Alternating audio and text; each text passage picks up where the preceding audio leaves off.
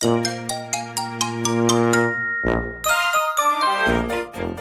やとすみおの Survival Life in Canada 皆さんこんにちは。さやとすみおのサバイバルライフ in カナダです。バンクーバーに住むすみおと。トロントに住むさやがカナダでうまく生き抜く方法をシェアするラジオです。皆さんこんにちは。こんにちは。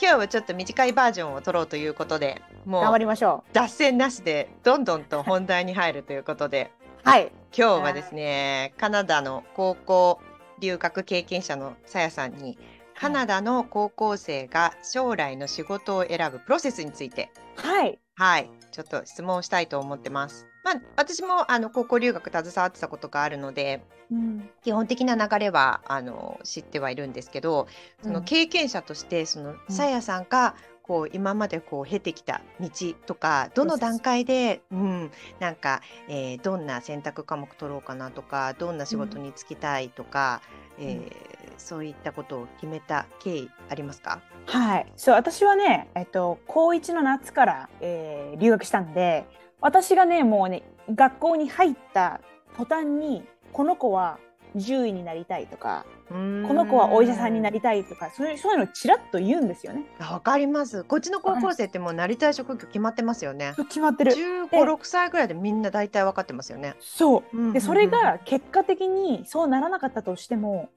そのある程度のその方向性とか分からなくくてもやっぱりビジネスに行きたいのか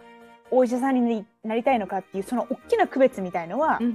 まあ、日本と一緒で文系理系みたいな感じでうん。なかなか頭の中にはあると思うんですよね。うん、そうですね。確かに、あと何が好きかっていうのを知っている気がします。そうそうそうそう。何が一番エンジョイできてるのかっていうのとか、うんうんうんうんそうそうそうそう。教科が何好きなのかとかうん。あとはお友達の親が何やってるのかとか自分の親が何やってるのかっていうのを結構把握してるなって感じてたんですよ。うんうんうん。で思ってみたらグレード9の段階でだからカナダの高校初めの年あのシビックっていうなんか公民みたいな授業があって社会のうん。授業があってそこで職場体験親の職場に行ってみようみたいなイベントがあるんですよね。うん、でそこにお父さんとかお母さんの職場に行ってどういうことをしてるのかっていうのを見てレポート書くみたいなのがあってそこで多分いろんな職業があるのかなとか友達の発表とか聞いてあこういう職業あるんだっていうのがある程度そこまで深くわからないかもしれないけど、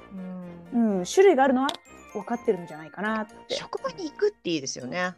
それがすごいと思う。日本は絶対ないじゃないですか、お父さん。実際に見るのと聞くのとは全然は違いますもんねそう。ものづくりしてるところに行くんだったらね適してるかもとかって分かるしうんチャレンジしてみたいなって思うかもしれないし。うんうんうんそうですね。適性分かるって大事ですよね。その好きじゃないなら好きじゃないでそれでいいじゃないですか。うん。好きじゃないっていうことが分かるっていうことも大事ですよね。そうそうそう、よくねうん。聞かれますよね。何が一番嫌なのとかって聞かれて職業を選ぶ時に、うんうんうん。それが多分絶対に選んじゃいけないもの。うん、そうですよね。なんとなくこうみんなが選んでるからとか、あの人気がある職業だからみたいな感じで選ぶんじゃなくて、うん自分が本当に何をしたいのかっていうのが分かるのが一番だけど、それが分からなければ絶対に何がしたくないのかっていうのは知っておくべきですよね。そうそこはね、う多分みんなしグレード9から12に行くぐらいで分かってくるんじゃないかなって思うんですよね。さあでちなみにどれぐらいの時に分かったんですか？私はねずーっと高校生の時にえっと日本の私立大学に行って、えっと、みんなと一緒に就職して金融業に就くと思ってたんですよ。でだけどこっちに来てビジネスが好きだっていうのを気づいてビジネスの授業取ってね先生になんかレポートがいいって褒められて私ビジネスだったらいいじゃないとか思ったんですけどビジネスを大学で学ぼうとかそういうのあんまり思わなくてそれがね多分、分ねいい近道だっていうのは分かってたんですけどえ世界を分かりたかったんですよ。えだから経済学にしたんですよ。そしたら経済学の人を雇うところって学部の時点ではないんですよね、うん、そうですね。うん。マスターズとか言ってそう修士とかあとは、まあ、PhD とか取ればあったんでしょうけどう、ん、でもまあ今でもポッドキャストとか本とか読むんですけどうん。もう結構そっちの方にしてますね。えどうして世界が回るかっていうことを知りたいって思ったんですか？そのなんかきっかけはあったんですか？私ねずーっと小さい頃からなんでこれはこうなんだろうとか言って大人に聞いてもちゃんとした答えが返ってこなかったりとか、だったら本を読もうみたいな知的好奇心みたいなのが多かったんですよね。すごいですね。だからなんかなんでみんなこういうふうな生活をしてるのかとか、なんでなんか世界には貧しい人とお金持ちの人がいるのかとか,、なんか分からなかったんですよね小さい頃って。でなんかもっともっとそれを知りたいと思ってでそれが経済学につながるっていうのを高校で知ったんですよ。グレード10の。グレード10のエコノミックス経済の授業で知って、あだったら私経済やろうと思ったんですけど、えー、最終的には数学がめちゃくちゃ多くて。そうですね、うん、理論ばっかりでだからまあでもそういう感じで私の周りには結構もうこういう感じに行きたいかなって分かってる人が、まあ、グレード10ぐらいでいたかな。それに沿ってその履修みたいに高校の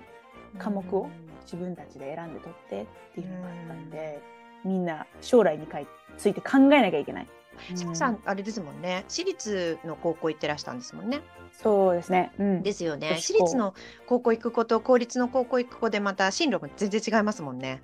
そうですね。うん、公立の高校の方があの選択授業もカレッジ向けのものも結構多くって、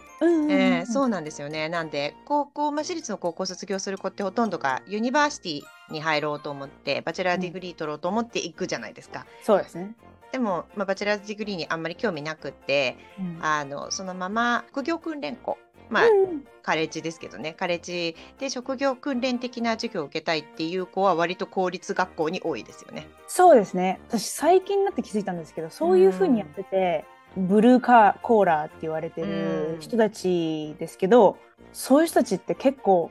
手に職がついてるじゃないですか、はい、だからなんか工事系とか、なんかめちゃくちゃユニオン化してて労働組合が強くて、えー、そうですね。ある程度生活が保障されてたりとかしてるのを見て、うんうん、あこういう選択肢もいいんじゃないかなっていうふうに思い始めたんですね。まあ、体使うから、ずっと長くやるっていうことはできないかもしれないけど。そうですね、うん、メカニックとかあとまあ IT 系とかもそっちに入るかなと思うんですよね。うん、まあ割と新しい部類だと思うんですけどその university に行ってセオリー勉強してその後博士号を取るのかとかそういうこう研究職に就くのかとか、そういう道ではなくてもう最初からもう現場に出て働くっていうような、うんうん、そういう仕事に就きたい方は結構カレッジに行く傾向があるなって思いますね。この段階で好きか好きじゃないかっていうのをちゃんと決めてるからだからカレッジに行くのか大学に行くのかっていうのを決めるっていう感じで日本まあ、皆さんがそうだとは思わないですけどあの有名大学だからとか偏差値が高いからだからこの学校に行くとかっていうのはあんまりなくって自分がやりたい職業っていうのが最終目標としてあってそれを逆算した時にその学校に通えばその夢が叶う可能性が上がるのか。だからそこの学校にしようっていう選び方ですよね。そうそうそうそうそうなんですよ。日本だとそのなんか消去法じゃないけど、うん、あ私数学苦手だから文系にしようとか。だから別に職業じゃなくて自分の不得意とか科目で選んじゃうとかあるかもしれないですね。そう。確かにもったいない。もったいない。でもこっちはねあの数学ってある程度、まあや、うん、やっておいた方がいいよっていうのがまあみんな考えてることで、数学をやっておけば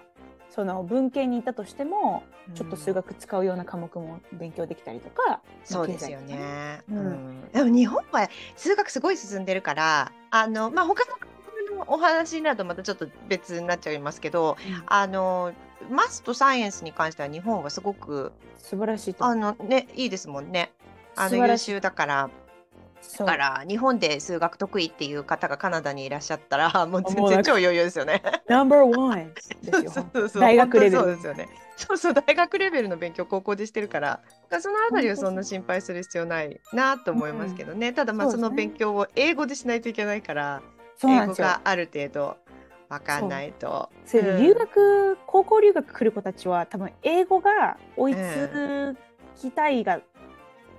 ために頑張るじゃないですか。うんうん、そうですね。でそこでまた将来のこと考えるって言われてもかわいそうだなとはなんかすごい考えなきゃいけないことがたくさんあって、うん、絶対そうですね、うん、ちょっと早めに来る方がいいっていうのも間違いないですよね。まだ勉強が難しくないうちに来て英語頑張って勉強してでグレード9に入るくらいまでにはあのもう英語はもう大丈夫だからもうちょっとその将来についてとかあの、うん。勉強してる科目の成績を上げるとかねそっちに集中してほしいですよね。グレード11ぐらいから来て英語力ちょっといまいちとかっていうとかわいそうですね。あそうそうそうそうかわいそうなの。うん。本当そういう風なたくさんあるからケースが、ねえ。うん。高校留学は早め早めって感じですね。その方が将来の夢とかも見つけやすいし選択肢も広がりますもんね。将来の選択肢を広げるために何をしてあげられるかって親御さんがお子さんのために考えてあげられるとねいいですね。ね一番いいですよね。じゃあ今日、うん今日の格言は高校留学はお早めにっていう それお早めに 本当ですね。今日はちょっとギャグなしでいきましたけど。というわけで今回も最後までお付き合いいただきありがとうございます。サイスミオのサバイバルライフインカナダ。